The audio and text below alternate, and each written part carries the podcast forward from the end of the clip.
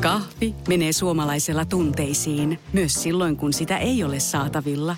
Siis mitä, onko kahvi lopussa? Nyt mulla menee kyllä kuppinurin. Ai vitsi, että mua ottaa pannuun. Kaikkea kun ei pysty suodattamaan. Kulta Katriina. Eläköön suomalainen kahvikulttuuri. Tämä on Radio Play alkuperäissarja.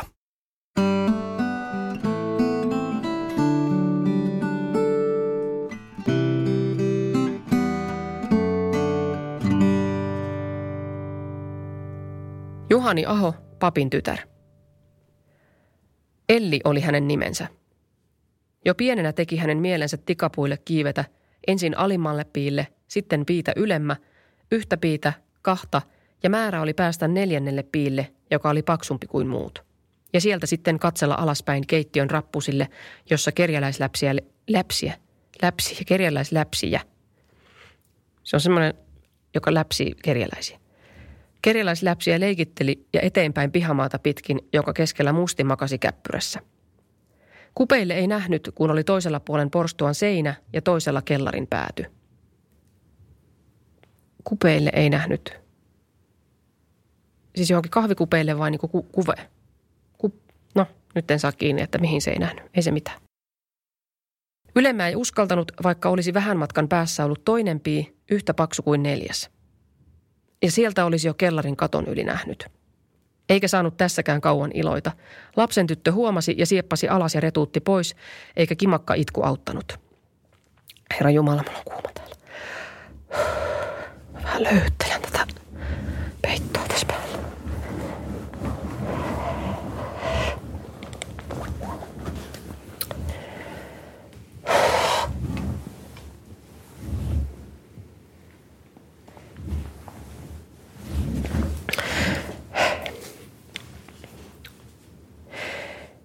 Mutta kun, öö, mutta kun ikä jatkui ja pääsi tytöstä erilleen, niin piitä korkeammalle joka päivä. Tuo toinen paksumpi pii oli kahdeksas ja se oli kellarin harjan tasalla. Ja jopa näkyi maailmaa sinne. Voi, ja vaikka minne päin. Rakennuksen päitse järvelle päin venheranta kokonaan ja venheet teloiltaan ja nuottakota. Tuolla edempänä Iinmäen korkeat kukkulat, jonne päivä paistoi ja josta näkyi taloja ja kellertäviä peltoja – Peltojen takaa kurkotti suuri vaalea mökki. Mökin ohi kulkiessaan saattoi huomata, että ukko Pentinkäinen siellä taputteli reisiään. Tykkäsipä kutsua joskus tyttöjä polviensa päälle, mutta niistä kaikista kerroista eivät kehdanneet kyläläiset mainita toisilleen edes ääneen.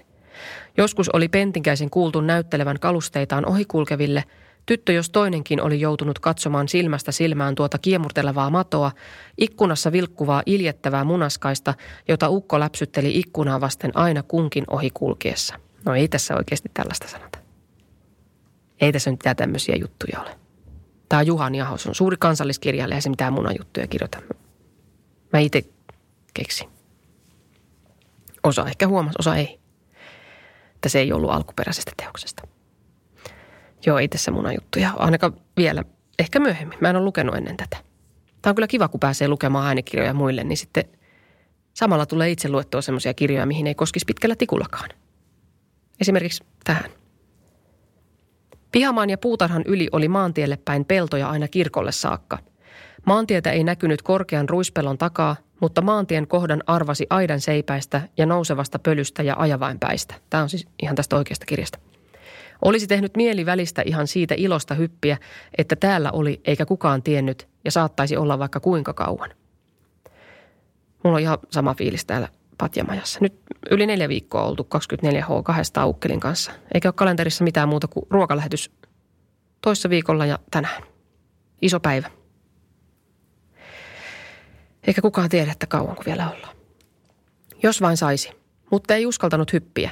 Näkisivät ja ehkä huutaisivat pois. Parasta oli olla hiljaa, painautua pitkäkseen luisulle katolle, eikä hiiskua mitään. Niin kuin sirkka seinän raossa. Tie keittiöstä tupaan kulki kellarin päitse. Ihmisiä siinä alinomaan liikkui, mutta ei kukaan... Joo, ei kukaan huomannut katolla olijaa. Kävi niitä kellarissakin, ovessa kolistelivat ja astioita kellarin sisässä liikuttelivat. Mä oon siivonnut tosi paljon kotona nyt, kun on ollut niin paljon aikaa. Mä oon pessy ö, keittiön lampuvarjostimen ja sitten mä oon pessy tuon liesituulettimen rasvasuodattimen. Katoin Martoista ohjeet, että voi kevyesti fairilla vähän rapsuttaa sitä.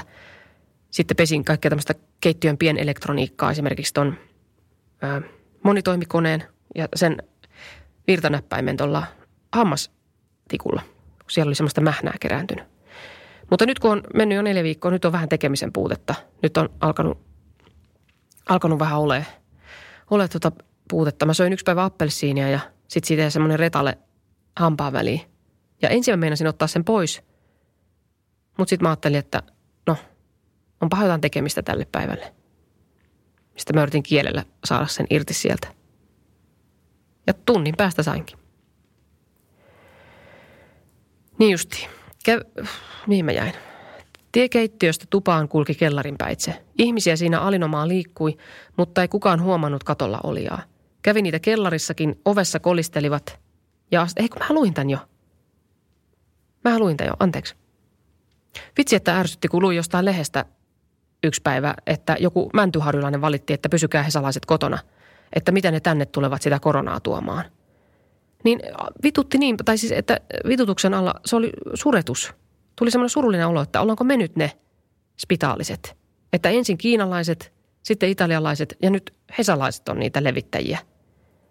Mutta se tuli semmoisena niin vitutuksena ulos. Surettaa, että joku mäntyharjulainen ei tajua, että kyllä meistä valtaosa täällä pysyy täällä kotona.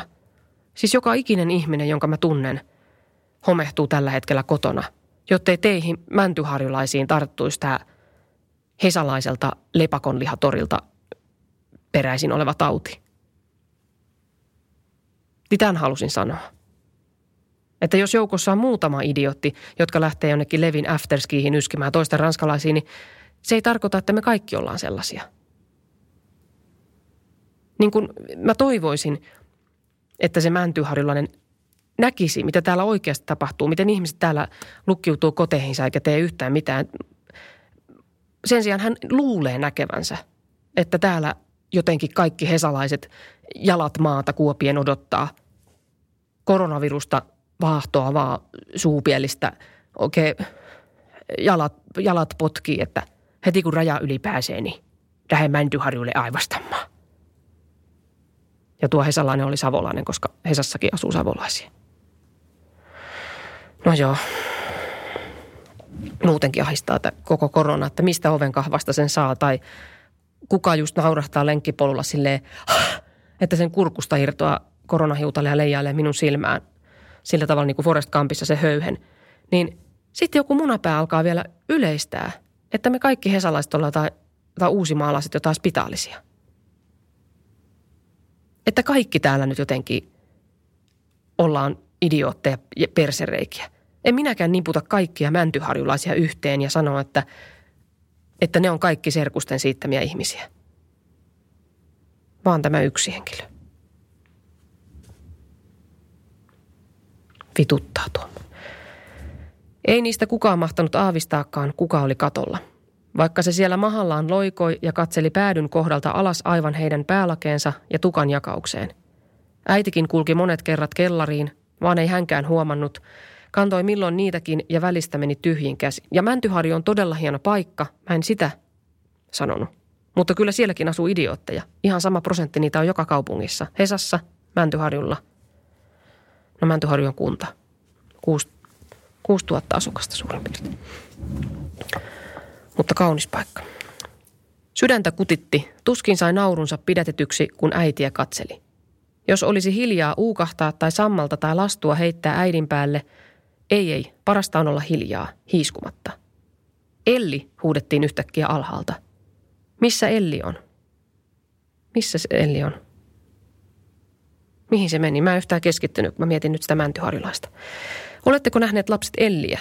Se oli äiti, joka huusi. Elli painautui lujemmin kattoon. Anteeksi. Elli painautui lujemmin kattoon ja koitti pidättää nauruaan, joka pyrki tulemaan. Ei tiedä äiti, missä... E- Anteeksi, mä söin just äsken. Ei tiedä äiti, missä Elli on, mutta ei Ellikään sano. Antaa niiden ensin etsiä. Missä hän luulevat olevan? Lapset, kuuletteko? Olette nähneet, oletteko nähneet Elliä? No niin, toivottavasti nyt löytää sen Ellin nopeasti. Mä en jaksa, jos tämä on ainut juoni tässä nyt, että Elli on kadonnut. Ei olla nähty. Menkää etsimään jostain, puutarhasta tai lapset juoksivat etsimään. Antaa niiden etsiä, ei Elli huuda. Äiti odotti kellarin edessä ja lapset tulivat sanomaan, ettei Elliä ole puutarhassa. No niin. Äiti kätsi, käski vielä etsiä huoneiden takaa ja pellon pientareilta tai mistä tahansa. Mutta eivät lapset mistään löytäneet. Mä, mä kelaan tämän sinne, missä ne on löytänyt Ellin. Mä en nyt jaksa odottaa. Kun se kuitenkin löytyy, kun se on joku päähenkilö tässä.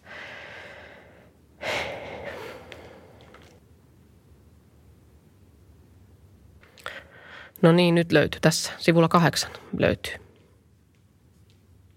Ja äiti meinaa antaa vitsaa, mutta torumisiin se jäi. Selvä. Mitäs sitten tapahtuu? Elli itki.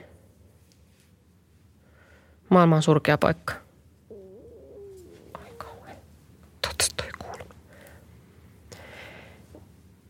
Olisipa lintu, joka voisi lentää oksille. Puut humisivat pään päällä, koivun oksat notkistuivat tuulen mukana, mutta haavassa liikkuivat vain lehdet ja lepattivat alinomaa.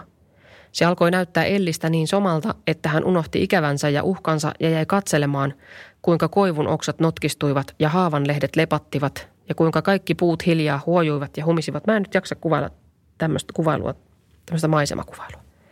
Mä katsoin, jos tuossa pidemmällä olisi jotain vähän menevämpää juonta. Ihan pieni hetki.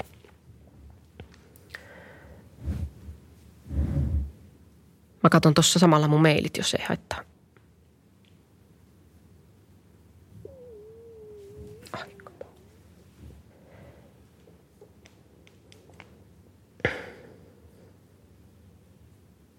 Joo, ei mitään kummempaa. Tämmöisiä mainosposteja tulee nyt kauheasti koronan aikana. Sitten mä oon myös itse tilannut niitä, että tulisi vähän enemmän sähköpostia. No niin, joo, mutta tässä.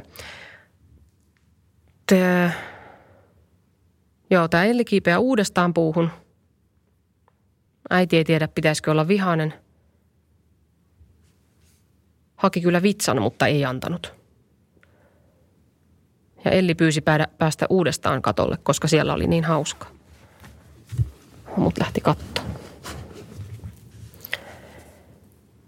Kuinka kummasti silmät hänen päässään paloivat, kun hän pyysi. Ensin tikapuille ja katolle ja nyt puuhun. Äiti muisti jotain omilta lapsuutensa ajoilta ja häntä rupesi todenteolla huolettamaan tuo tyttö. Eikä hän tiennyt kieltäisikö yhä vai.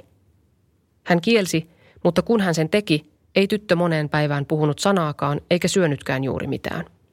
Öillä hän sen sijaan haasteli unissaan ja äiti kuuli, että hän oli olevinaan puussa tai katolla ja löi käsiään yhteen ja nauroi. Mutta tuollaisina öinä valvoi äiti kauan eikä osannut päästä selville siitä, mitä tytölle oikeastaan olisi tehtävä. Kyllähän hän ymmärsi tuon halun ja eihän semmoisenaan mitään.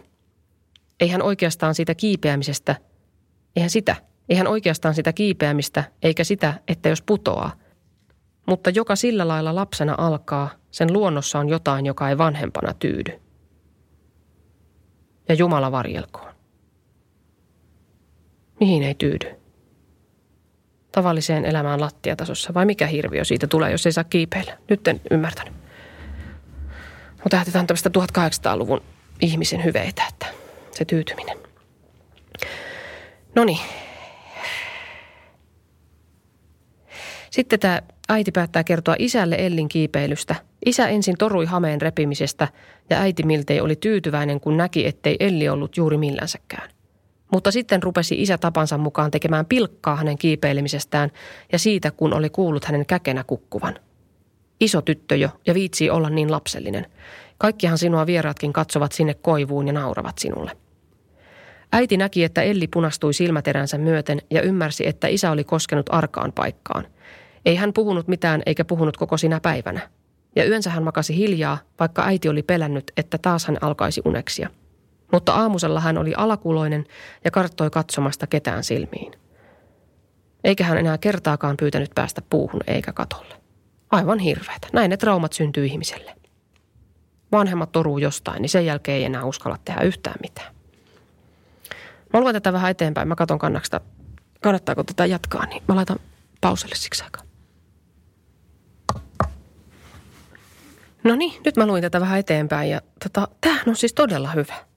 Miksi mä oon ennen lukenut tätä? Siis ihan kamala tarina, mutta hyvä.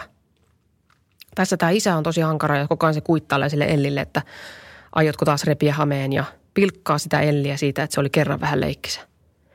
Tämä Elli sanoo tässä, että pitäisi hänen mielestään tytön antaa elää ja olla niin kuin hän halusi, iloita, juosta, kiipeillä ja haaveksia, niin kuin halutti ja mieli teki – mutta ehkä olisi kuitenkin parempi tukahduttaa semmoinen jo alussa, niin kuin hänelle itselleenkin oli tehty, ettei se pääsisi mieleen juurtumaan koko elämän ajaksi. Niin, sitä miettii itsekin, että onko sitä tukahduttanut jotain riemua sisällä. Vaan sen takia, että joku mummo on sanonut, että iloitseminen on synti.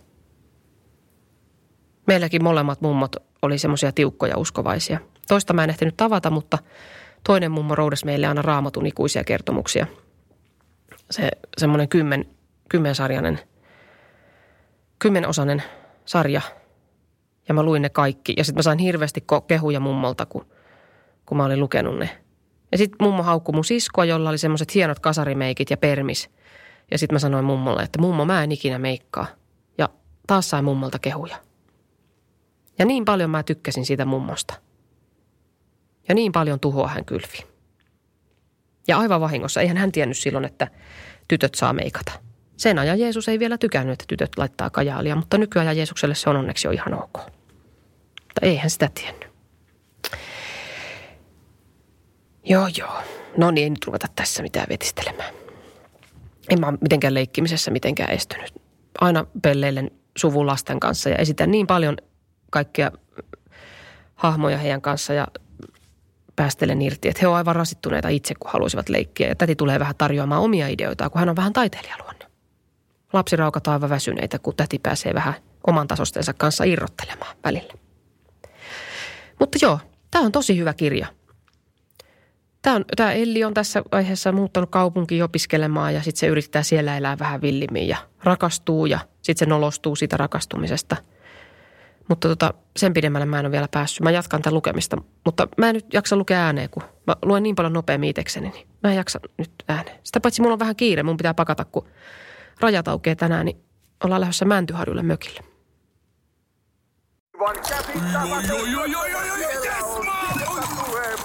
No, äkkiäkös tän voi erätä olla? Tule sellaisena kuin olet, sellaiseen kotiin kuin se on. Kiilto. Aito koti vetää puoleensa.